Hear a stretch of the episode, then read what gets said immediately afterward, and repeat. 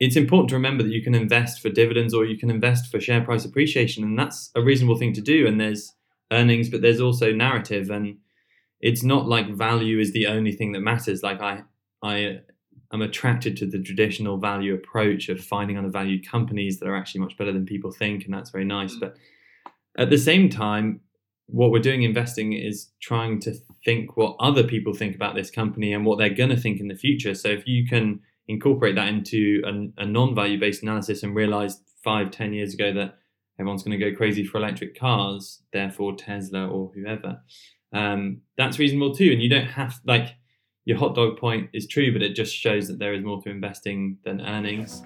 Welcome to the Exponential Investor Podcast. Want to be a better, smarter, more clued up investor? Well, you've come to the right place. We cover the breakthrough investment ideas you don't hear about in the mainstream to keep you on top of the megatrends and opportunities reshaping our world. Good morning and welcome to another episode of the Exponential Investor Podcast. I am your editor, Sam Volkering, and here with my co editor, Kit Winder. Now, Kit, it's been a little while since we've done one of these together. I think uh, I was away, you were away. Uh, for one reason or another, it couldn't be done one week. So it's been a little while since you and I have caught up to discuss uh, all things exponential investor and what's been happening in the market. Um, so I want to. I, I, it would be remiss if we didn't go to an area uh, of your specialty, which has been an absolute headline grabber for the last couple of weeks. We haven't had a chance, you and I, to really sort of go through this in any great detail, but I am referring to COP26. Um, we've written about it a bit in Exponential Investor. You know, the the the issue around a whole bunch of political leaders getting together in Glasgow, of all places, yeah. uh, to talk about you know the future of green policy, um, a transition to net zero. It's it's a big deal, whether you like politicians or don't. Personally, I don't. Um, and whether you think they're effective or not, personally, I think they're not. Uh, nonetheless, it is relatively important for the direction of major economies' policies moving forward around around green energy and and, and all of that. So, um, what what what happened? Give me your thoughts. What is was was it a success? Was it a failure? Was it good, bad, ugly, or everything else in between? Yeah, well, to spare people listening to the uh, 297,000th opinion on the sort of good, bad, and nuances of, of COP, um, it's pretty hard to say. Like, there are so many takes, there are so many opinions, and there have been so many articles written about different parts of it that I, if people want, want to sort of know the details, I would suggest sort of just going on a basic news website that'll give you a list of things that happened. But um, the only thing I can sort of bring myself to say about it is maybe something that you'll appreciate really, which is that my my my number one feeling through the negotiations and through the announcements that were coming out is that this was a COP that was so different to Paris in 2015 because they're no longer the most relevant factor to the energy transition because now we have low cost alternatives driving change at unprecedented speed. The momentum is now built, it's not building anymore electric vehicles are taking over. Solar and wind are cheaper than coal in 80% of the world, and 85% of countries in the world have net zero commitments. We're basically done now. The ball is rolling. We know which way it's going, and and all that was happening at COP really was sort of, you know, slight di- directional changes or changes in the speed of travel. Uh, and those matter, right? It matters that we pledge to cut deforestation or end deforestation by 2030 or cut methane emissions by 2030. And I was pleased to see those things getting the attention that they deserve because there may be, you know, the first level is solar, wind, electric vehicles and batteries, but those second level of of priorities like deforestation and methane emissions are sort of go a bit under the mainstream radar, I guess. And I'm relieved to see that um, these conferences are taking those things seriously. But yeah, basically, the energy disruption, as I now like to call it, is well underway, and politicians are but steering the course. They're not. They're no longer required to. It's not like people have this view that politicians have to do something or that you know they're not doing enough or i don't know but the thing that is happening is that entrepreneurs and business people and engineers are building these incredible solutions and you talk about disruptions like the car or the mobile phone or the personal computer or whatever that changes things more than any politician can ever dream of yeah i agree uh, you know private industry tends to push these changes faster than any sort of political uh, move really can. And they kind of sort of just jump on the bandwagon and and try and uh, caress the uh, the narrative. I think towards the fact that maybe they're effective, but I think the real effective change comes from private industry, innovation, development, companies that want to, you know, do better things, find better ways to do better things, or um, you know, break through with new technologies. I, I, I can't help but think that a lot of these kinds of um, gatherings, if you will, um, are for sh- um, are really just for show to try and justify them looking like they're doing something. No, I mean, I, I think it's worth just to interject this point that I, I say what I say, but six years ago, it was a different story. You know, the technologies weren't quite ready. They weren't economically competitive with with incumbent fossil fuel technologies or appliances. Um, and what happened at Paris was remarkable. Never before had 195 countries come together and signed a single document. Never before had there been such a clear um, statement made, be made around the way that we were going to approach the climate crisis. That all countries were going to take it seriously. It sent such a clear signal to businesses and investors, and and the the remarkable changes that have happened since then are, are in large part to do with the Paris Agreement and and obviously we haven't fulfilled every pledge from there, and there's lots of things that are wrong with it, and, and all the rest of it. But I think, I, I suppose the point I want to make is not that politicians are always irrelevant, but that in the energy transition, although they were much more important at the start, when you need, you know, public funding for technologies that aren't ready yet, or if you need subsidies for renewables when they're five times more expensive than gas, that's when politicians can do their work because they can sort of overcome non-economically viable hurdles that the private sector can't yet. Um, that's what had changed now, really, is that those hurdles don't exist in many places anymore. That's why there weren't huge pledges around, you know, solar technology and wind technology and electric vehicles. It's because those the ball is rolling and those things are happening. So yeah, I just want to sort of reiterate, it's not like in general politicians can't do anything. As you know, I don't think that, but certainly that has changed massively in the last six years, and that, I sort of took took great heart in that. Really.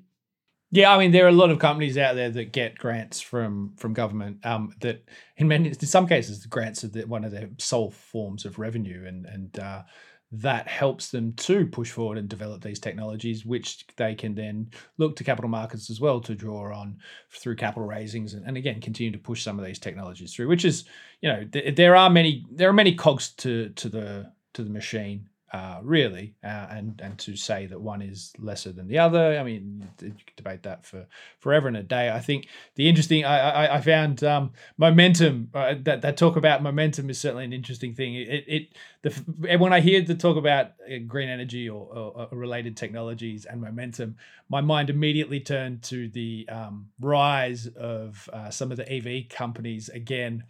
So you know, Lucid Lucid has has gone on a bit of a tear as uh, you know everybody's looking for the next great something. Um, everyone wants to find the next Tesla. It's um, like everyone wants to find the new hundred billion dollar company, and so they buy stocks in a company that's already worth hundred billion, and you're like, wow.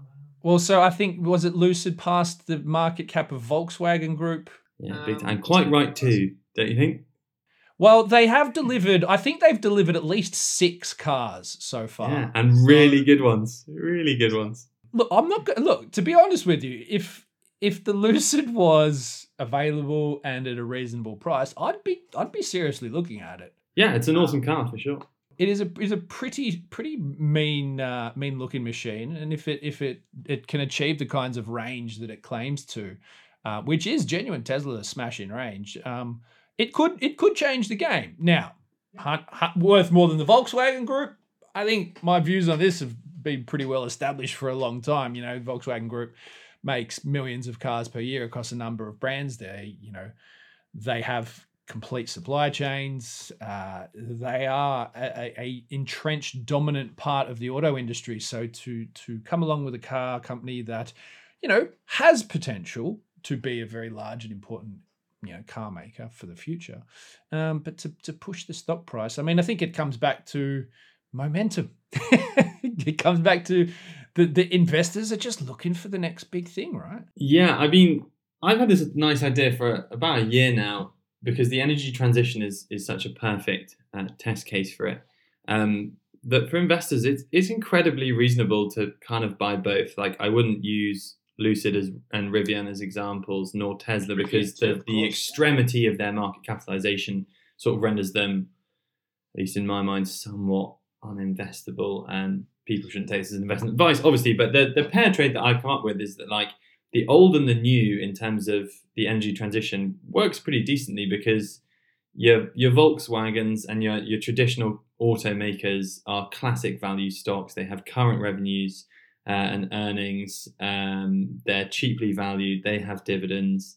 They're well managed, well run. They have existing partnerships, trade networks, sales networks. They understand the car industry and they have incredible expertise. Um, but they might struggle for growth. So it's a, classic value stock, really. Um, on the other hand, if you could find maybe much smaller um, you know, companies in the electric vehicle value chain, whether that's involved in battery making, cathode powders, smaller electric vehicle makers doing like fire trucks or buses or school buses, you know, niche applications where you can create a sort of dominant advantage and it's not worth $100 billion, it's worth less than one. Um, that's then a classic growth stock, right? Because they have no sales yet and you get the benefits of share price appreciation from one with growth prospects and high multiples. Um, and it just provides us quite a nice balance. It's a value and a growth. You're getting dividends, uh, low price to earnings ratios, current revenues and earnings this year, and then you're also on the other half getting growth and speculation and excitement and narrative. Um, and I just think it's important for people not to put both their feet in one camp. And you know that's just classic diversification, right? They can both do well over different time periods, and they probably balance each other balance each other out roughly along the way. Yeah, I think it's a, it's a sensible approach. I, and I, I saw an interesting um, comment uh, about it was just a, it was a bit of a joke, and, and someone had posted that uh, uh, the price of uh, Rivian stock down uh, in early trading because people have realized that a hot dog stand has greater earnings. Um, so you know that that probably explains a lot about what's going on in that space. Well, it, it reveals nice things about the nature of investment. I think like people like to pretend that uh, you know, there's only one way to invest. Or do you know what I mean? Like, it's important to remember that you can invest for dividends or you can invest for share price appreciation, and that's a reasonable thing to do. And there's earnings, but there's also narrative, and it's not like value is the only thing that matters. Like I, I am attracted to the traditional value approach of finding undervalued companies that are actually much better than people think, and that's very nice. Mm. But at the same time, what we're doing investing is trying to think what other people think about this company and what they're going to think in the future. So if you can incorporate that into a, a non-value based analysis and realize five, ten years ago that everyone's going to go crazy for electric cars, therefore Tesla or whoever, um, that's reasonable too. And you don't have like your hot dog point is true, but it just shows that there is more to investing than earnings. I think you know what you're, you're spot on, right? So I think what and this has sort of been a, a, few years in the making, whereas the, it's a very fundamental change in how we look at companies and how we assess and value companies. And, and we know that the narrative behind a company never really is appreciated. I don't think it historically has been appreciated as much as it is starting to now in terms of how much value it can actually add to a stock price or to, to a company. That's an intangible uh, metric for, for analyzing the value of a company. What's the narrative behind this, and how much is that worth to, worth to the company? And there is absolutely no doubt that that's a huge driver for a lot of the value behind companies, Tesla, Rivian, Lucid. There are there are there are a bunch of other things obviously that you can use to assess and value a company, but that underlying narrative of what it is they do and that theme that they are a part of, and how important that is to the market. And when we talk about the market, like there's the market is a lot of you know there's market makers and there's you know ETFs that with and there's mandated funds and there's a whole complex arrangement. But there's also a lot of people that just want to buy stocks based on a theme and a narrative. And they don't really care about the value. Like I think there are a lot of people that want to buy these kinds of stocks because they think that one day they're going to buy a Tesla or a Rivian or a or a lucid air or, or, something like that. And so that they go, all right, well, I'm getting ahead of this. Um, even though they make no money, even though they run at massive losses, I don't care because I'm trying to take a long term approach, but on a very short term narrative um, and kind of yeah, a bit of a hype cycle. So, how we look at stocks and how how people look at stocks um, has fundamentally changed over the years. I find that I, I just find it really interesting because you're right. You know, back you know a decade, twenty years ago, it was like you know where are the undervalued companies? You know, where can we undig something where you know the you know its its book price is is is so small compared to the stock uh, value or you know what are the what are the net assets underneath you know or maybe the net asset value of the stock is higher than the actual stock price it's like there's this discrepancy and you know you can find these more traditional metrics but now it's like what's the story tell me the story and and and that's really powerful a part of the puzzle there's a nice thing where you know traditional finance investing types have always sort of scoffed at the retail investor, the ordinary investor, and sort of said, ah,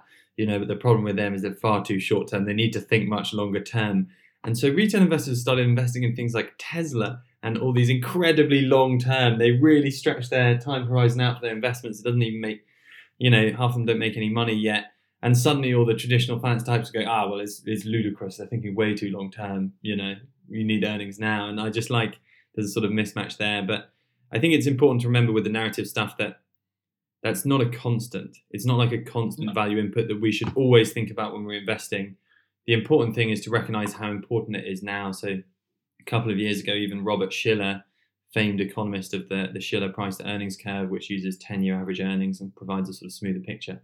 He his latest book was Narrative Economics, and it was how narratives work, and it's actually how a narrative works, almost like a pandemic spreading through the population, creating this um, this bubble that we're now seeing in in narrative hype related stocks, and that will change if if markets tank twenty or forty or sixty percent. The only thing people will care about is safety, risk mitigation, current earnings, value. Suddenly, the things that people care about change, and so what I think is is interesting is that you can't just have one style. I mean, you can if you're really good at investing and you're a value investor you can have found ways to make money and keep up with the market in this, you know, ridiculous, this incredible growth bull market. But really, for most people, it is about being aware of the changes in investor psychology in the broader market, realizing that now narrative is very important, so you have to factor it in. But if things go wrong, that'll change. Narrative will be a complete non consideration with markets down 50% and other things will matter. And so just not not I guess being wedded to one factor, one one sort of analysis and remembering that you know, in two years' time, you shouldn't be like, oh, well, narrative was a really big deal in 2021, so maybe it will be again. You have to always just move with the times, and yeah, it's worth remembering. I think. Yeah, it's it's, uh, it's certainly a part, and and I think with that, you know, and and we see stocks that move very quickly now. Um, you know, the kinds of returns that I thought you typically only ever saw in the crypto market, but you used to get them in the stock market now. You know, 20, 30% shifts in a day, pretty commonplace at the moment, which to be, which is bonkers, really. I mean, you know, you uh, in my experience and, and people that have been in the markets long enough, you just like 30% in a year would have been a wicked outcome. Like you take that every day of the week. Now it's like, oh, if I haven't, if my stock hasn't done 100% this year, I feel like I kind of failed. It's like we our, our expectation shift has been dramatic with how, how some of these prices uh, can move. Yeah, so, let me tell you, the value investing podcasts are having a very different conversation, Sam. yeah, no, I look through look, I look through some of the portfolio um, that, that we've got uh, with South Bank Research in Frontier Tech Investor or Revolutionary Trend Investor or Crypto Profits Extreme. And it's like with the crypto stuff, if like if it hasn't 10x, I'm like, well, that's like you know if we if we find like a five six hundred percent winner, it's like no, I feel like I've underperformed. Or even like you know some of the big stocks that we've got currently in the Revolutionary Trend portfolio, it's like it's not 100%. It's just we haven't really done well in the last year if it hasn't hit 100%. I'm like, hang on, hang on a second. Just, just remember how good a 100% return is on a stock. And then so you've got to temper, you know, some of these big narrative moves, uh, some of these big narratives and how they move stocks. And remember that you know it's it's okay to take profits as well along the way. So it's always something we've got to make sure we focus on for our subscribers is to be smart with uh, you know you can get onto a good stock can be you know great long term value stock it could be a really great growth story with a great narrative behind it and you can find some quick fast returns and then you know it could do 100 200% you're like yes we're going to 10x but it's like actually let's just remember that the narrative can flip on a dime and within a matter of days you can see some of that return so it's important to to remember that markets uh, move down as well as up um, funnily enough, and to take profits where sometimes you just shouldn't look a gift horse in the mouth. But anyway, we've gone on very long uh, today. Um, it's been a while, as I said, since we sort of caught up. We haven't even covered crypto. Bitcoin hit all time highs while Taproot came through. yeah, yeah, yeah. chat. No, I, next week I want to hear about it. we're gonna we will have to dive into that um, as we head towards Christmas as well. We'll continue with the podcast. We'll have a special end of year. We'll do a Christmas one. Kit has promised me that he's no, going to buy I a haven't. Christmas I have jumper. not. I will not be doing it. I'm He has promised me he will buy a Christmas jumper, so you can expect a Christmas edition uh, Exponential Investor podcast as we head towards that time of the year. sweatshirts. Both of us in Christmas jumpers. It's been promised. Um, but thanks for tuning in this week, and we'll be back again with you very soon next week. Um, thanks for tuning in. Bye for now.